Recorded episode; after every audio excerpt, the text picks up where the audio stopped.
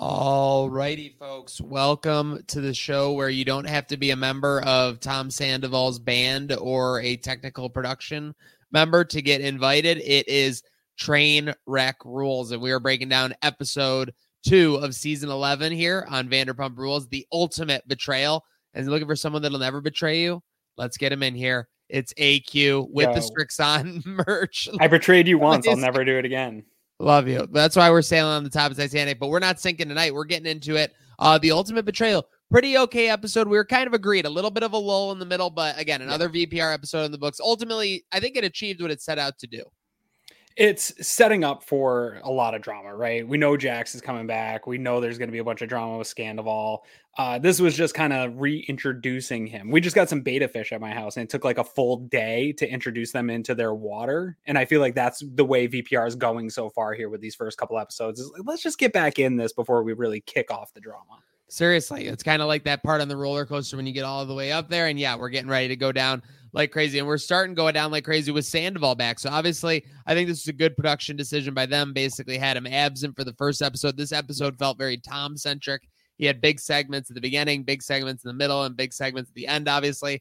Uh, the end was a bit of a producer moment, in my opinion, as we'll get into that.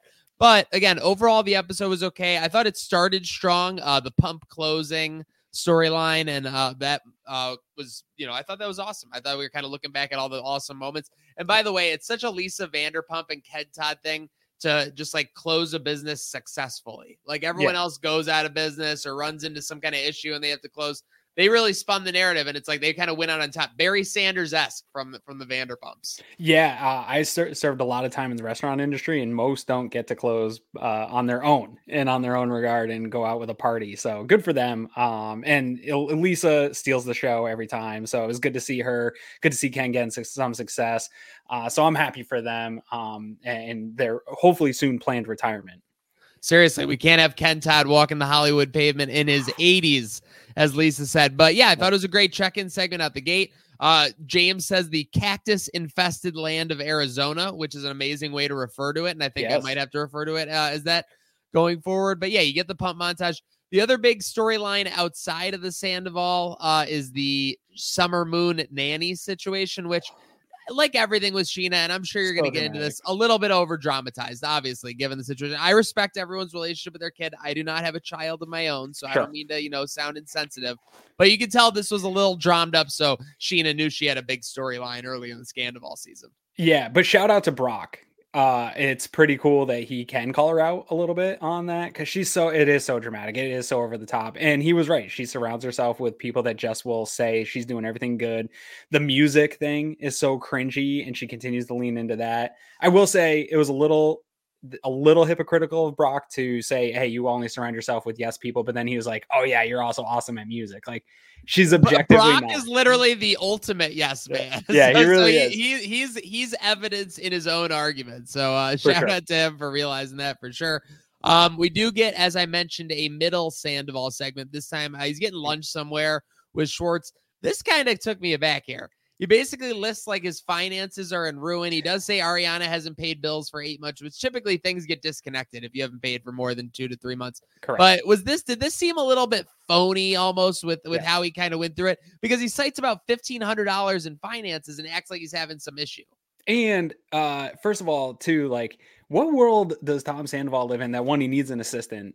Two, he's paying for a gardener.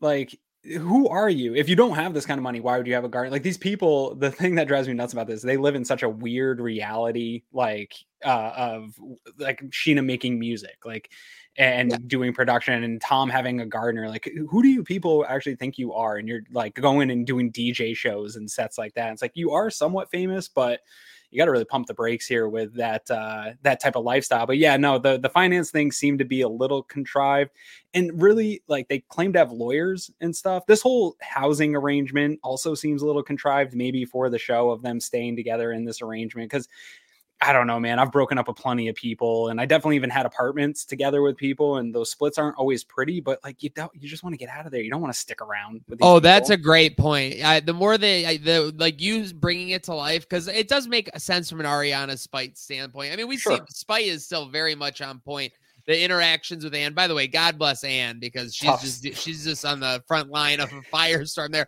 And Hopefully, Thomas- Tom's finances and are Thomas clearing goes- to pay Anne. I love when Sandoval was talking with her about his birthday party, and he goes, "Do you think she would potentially be okay with like you know a couple people till midnight?" And then Anne really doesn't respond because she knows Ariana's not going to be okay with it, but she goes like, "Okay, I'll start texting her." And Sandoval just to himself goes, "Yeah, I'd be okay with a I'm couple okay people just till midnight." and you start to see why this relationship got to the point it did. And I say that with all due respect, and Dude. obviously all the awesome success Ariana has had.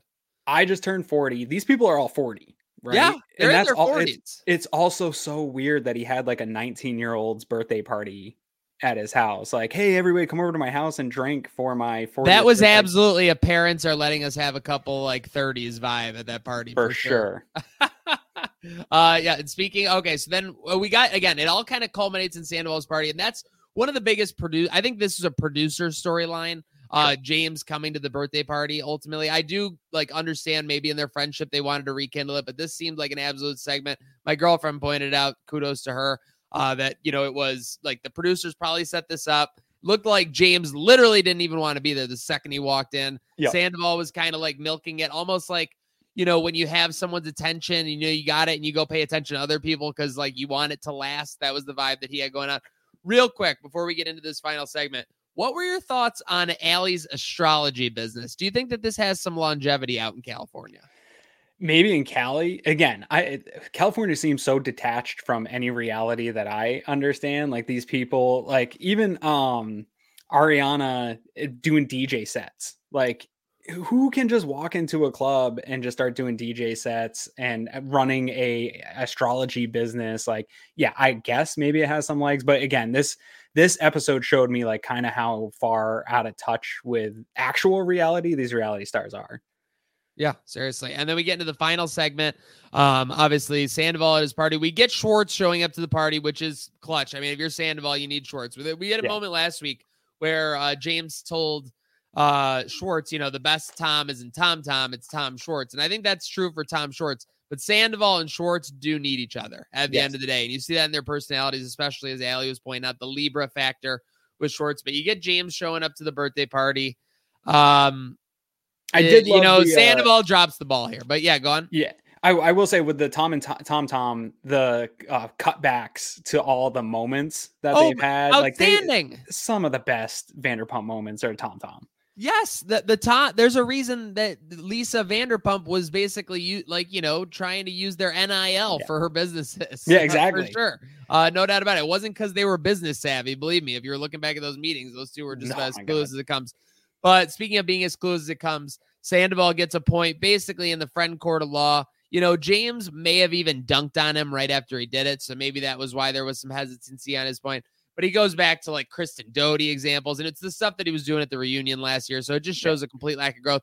And it- it's crazy, but here we are in season 11, Vanderpump Rules, Aaron, and James is the one telling other people, like, you know, how to act and how to be mature and how to carry themselves. And it's crazy to see. And Schwartz, like that was Schwartz's point at lunch, right? Like, dude, just say you're sorry. Why can't Tom Sandoval just own any parts of this without it being some asterisk or some throwback in somebody else's face? I mean, yeah, if you haven't figured it out at 40 years old through so many seasons of this, either it's contrived for a TV or you're just a POS and you just are such a narcissist you can't get out of your own way. It seems like he's the narcissist. So we will get some graphics. We'll get the producers on it. Um, what was your show score for this week out of 10? Out of 10, Not as I good as last week, but still solid was my opinion. Yeah, I, I forget what I gave it last week. I think it was like six and a half last week. I Yeah, think I, this one probably lands around a six. Yeah, and again, this is on the VPR scale. This is a show that has 11 seasons. You know, you compare this to the Yeah. show that's in its first season. Of course, it's not comparable. Uh, I will say I agree. I think this is a 5.9. Uh, solid episode overall. Uh, again, not, not to be just everything, but it felt like it needed to be a little notch down. Um, again, the Sandoval parts were good and they were understandable. They added a lot of context, good to the story. Uh, rest of the episode kind of felt like a lull uh, for Yeah. sure. And they'll kick it off.